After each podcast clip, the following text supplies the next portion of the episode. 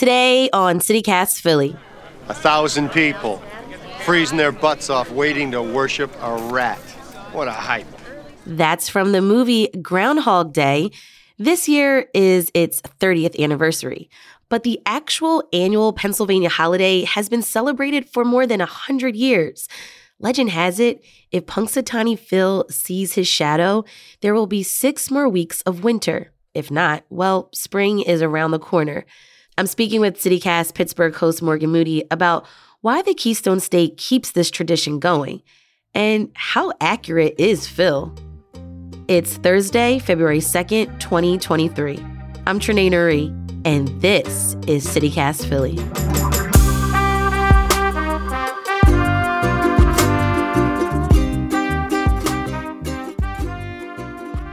Joining me is CityCast Pittsburgh host Morgan Moody. Hey, Morgan. Hey, Trenae.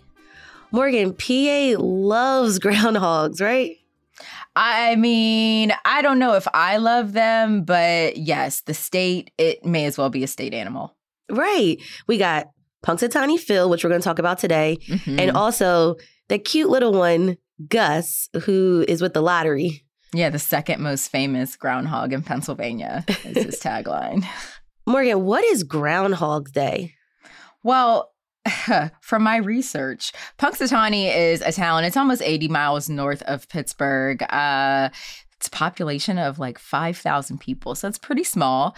Every year, though, on February 2nd, and I guess even leading up to the day, 40,000 people roughly descend from all over the world to celebrate a groundhog who predicts the weather. Is Groundhog's Day the most unreasonable holiday that we believe in? I know it's not a holiday, but we do celebrate, you know, a fairy who takes our discarded teeth for cash. So Right. That's kind of sick. Um and we have the Easter bunny, a random bunny who gives us chocolate. I don't know. Groundhog's Day it's one of those wild traditions, you know, that we do celebrate specifically here in Pennsylvania. Yeah. Um, I remember like in elementary school, we talked about it when we were learning about the state of Pennsylvania yes. and like all the quirkiness that this state has. Yeah. Do you believe in this? Uh, I actually do a little bit. You're I do. What about you?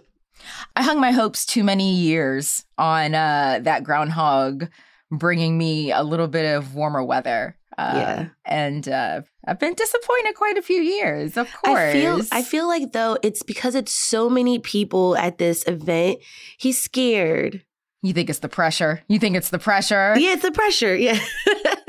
this is his job. He one day a year. That's true. He's supposed to bring us hopefully some good news. But then again, it is Pennsylvania and it is Pittsburgh, it is Philly, and I think we can only expect to have winter at least through March. But Morgan, there are some believers and people who take a more logical approach to weather patterns and we took that approach in our interviews. So, Morgan, you're the skeptic, uh, and you talk to someone that's opposite of that.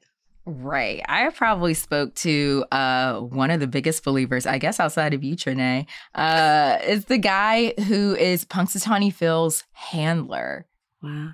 Yeah, AJ Dereume. So he takes him out of the hole on the day. Um, and I should mention, like, we're going to play some audio from our interviews. Um, and AJ has a really big beard. Uh, so you might hear some scratching on on his microphone on that tape. You know, just couldn't help it.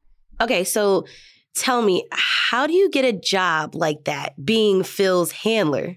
Yeah, it's pretty funny. Um, this actually isn't his day job. Surprisingly, one day working one day a year doesn't um, pay the bills, but it is something that runs in his family.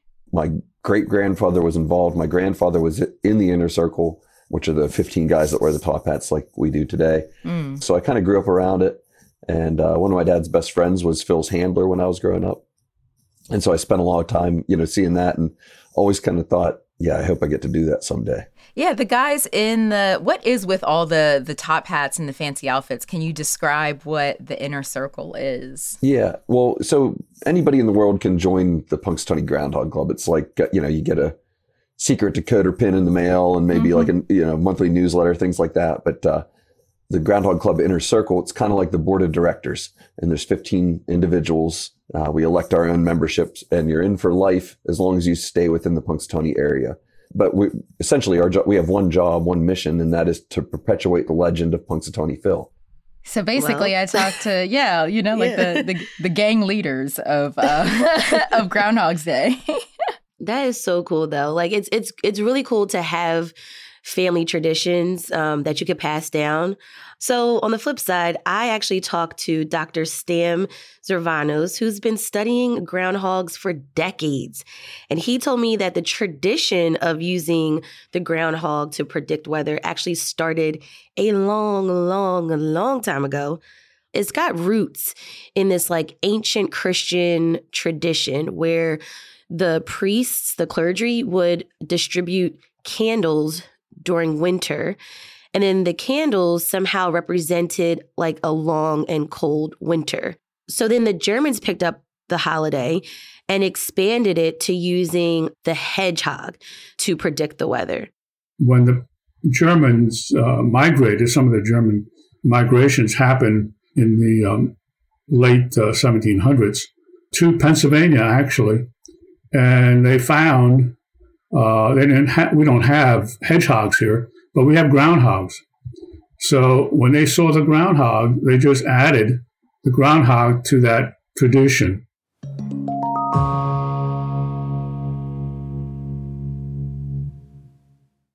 Do you ever remember getting up and watching this coverage on the news uh, before school? Yes, I definitely watch. And remember, to our listeners, this is the time when you know we didn't have Twitter. We we barely had the school hotline for like weather. We had to like listen to see if our school was going to close yeah. if there was a storm on the radio. So we would watch um like the morning news and the guys would be out there holding the the groundhog like they did like um in the Lion King like he's out and we will have and then whatever the prediction was. Yeah. Always something disappointing. Always um, always always more like 30 degree days negative something degree days uh absurd amount of snow. Yeah. I also spoke with AJ about what Phil is doing during the year when it's not, you know, the day where he is predicting six more weeks of winter or an early spring. And most of the year, he's living in a library with his wife, Phyllis. Oh, a library. That's so cute. cute. Yeah, it's very cozy accommodations for a groundhog. But I guess in that in that habitat, you know, he's not doing he and Phyllis, they're not doing things that most groundhogs would do, like mating or hibernating really the mating is what I was like very interested in because I wanted to know if they're making this, you know, these successions of, of Phils, who is next in line for the throne. Um, and apparently they're not really doing that. They're not really mating um, because they're in that in the library in that controlled environment. Now that's what the science. Uh, if you want to hear the not so scientific explanation, you know, their bedroom has a picture window looking into the park and looking into the children's section of the library. So there's not a lot of romance happening if you yeah. Hard to hard to get intimate with kids around. That's right. That is hilarious. So when i spoke with dr Zervanos, he told me that groundhogs that are in the wild are actually really hibernating during this time and that you know they don't come out until the spring to do their mating. They spend about a week out of hibernation this time of the year. And then when they come out in march they mate and within 10 days, in our study area, within 10 days, uh, 85% of the matings occur. See, that's the problem. They've got they've got Phil on our Gregorian calendar, and uh, they've got his his natural schedule all messed up. okay, so shifting gears uh, a little bit, and not to bury the lead, but this Groundhog's Day is like really really special. That is right. Phil is being uh, inducted Phil's finally being given his flowers for his inaccurate weather predictions. Uh, the Punxsutawney Weather Discovery Center actually inducted Phil as its 19th and final member into the Meteorologist Hall of Fame yesterday for Groundhog Eve for this year, which has to be a slap in the face to meteorologists who have studied for years exactly. and maybe are a little bit more accurate than Phil. Well, how mm. accurate is Phil? According to his handler, 100% of the time. Well, so Phil has never been wrong. When he gets out of, you know, people think, form their opinion on how they think it goes down, but really, I pull him out of his stump, I set him on the stump. Phil and Phil alone decides whether or not he's seen his shadow, and then he communicates that you know his his findings to the president of the Groundhog Club. He's the only person in the world that can interpret groundhogese. How, how long did it take to uh, to learn that language, or is it natural in Punxsutawney? It wouldn't. Well, it's not natural to anyone except for the president, and they're able to interpret it through the possession of the this ancient acacia wood cane. It's a wooden walking cane that's been passed down from president to president.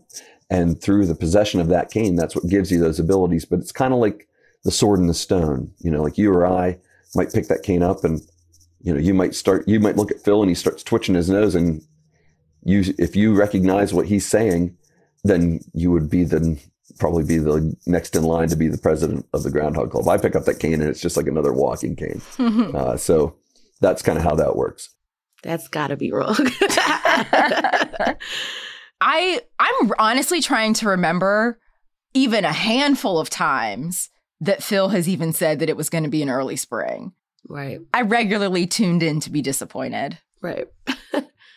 well, Dr. Zervanos told me that, yeah, Phil is not a good way to predict the weather. no. They're only right about a third of the time. So that's less than probability. I mean, that's less than 50 50. Man. Phil. That's oh, uh Phil. You know, he does it because he loves it, right? I don't know right. if he does it because he's an expert. But, you know, according to the legend that the uh, inner circle upholds, again, Phil is never wrong. you know, I'm also curious though, Morgan. I asked Dr. Zervanos if it's the same groundhog that they've been celebrating all of these years. And if not, like, what's the lifespan of a groundhog? It's usually uh, four or five years. They could live longer. For example, um, Punxsutawney Phil, who's taken care of, can live maybe seven or eight years. Yeah, so there's no way, there's no way that it's this, you know, it's not the same one. Well, he's right. Phil is taken care of, very well taken care of. Phil probably has better digs than me and uh, I don't know if uh, if that's been the key, but it has brought him a pretty long lifespan up until this point. The way it happened in Punxsutawney with Punxsutawney Phil, he actually found us around 1886 or 1887, and he's actually the same groundhog that has been in our care ever since then. Um, mm. The way it kind of happened here in Punxsy, there were a group of guys. They weren't the inner circle yet. They weren't the Groundhog Club. They were just guys that had an annual picnic where the uh, feasted on groundhog. They literally went out and hunted groundhog in the morning and had a picnic in the afternoon. And they'd bring in dignitaries from around, you know, from different areas. This was a big industrial center. A lot of coal was coming from here and going to Pittsburgh and mm-hmm. the different and, and Buffalo and the different big coal centers. And you know, so they used this kind of as a publicity type thing. And they did this, this wasn't uncommon in rural America at the time, yeah. these like kind of hunts. Anyway, these guys were out one day at one year and they noticed, we say they noticed a particular groundhog as unique. And that's when he became the guest of honor rather than the main course at that picnic. And that's Punxsy Phil. He's been with us ever since. So we don't need to worry about a succession line. Uh, we just need to worry about keeping care of the true seer of seers right before this big event happens, you know, this episode is is going to be out. So, what is your prediction, Trenae? Do you see six more weeks of winter or are we in for an early spring? I think we're in for an early spring because it's already getting a little bit warmer in Philly. Can I be mad at you if you're wrong? I'm not the groundhog. All right, CityCast Pittsburgh host Morgan Moody, thanks for joining me today. Trenae, thank you so much for uh, indulging us and walking and walking down memory lane of, of many school mornings, watching this groundhog, hoping for better weather.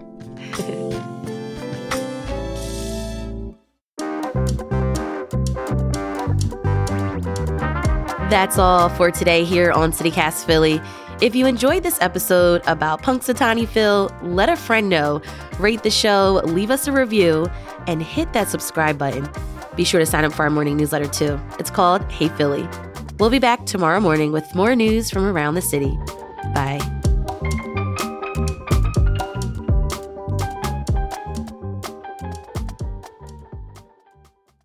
I, I Phil has uh, some special powers, and maybe it's time that uh, that I acknowledge it.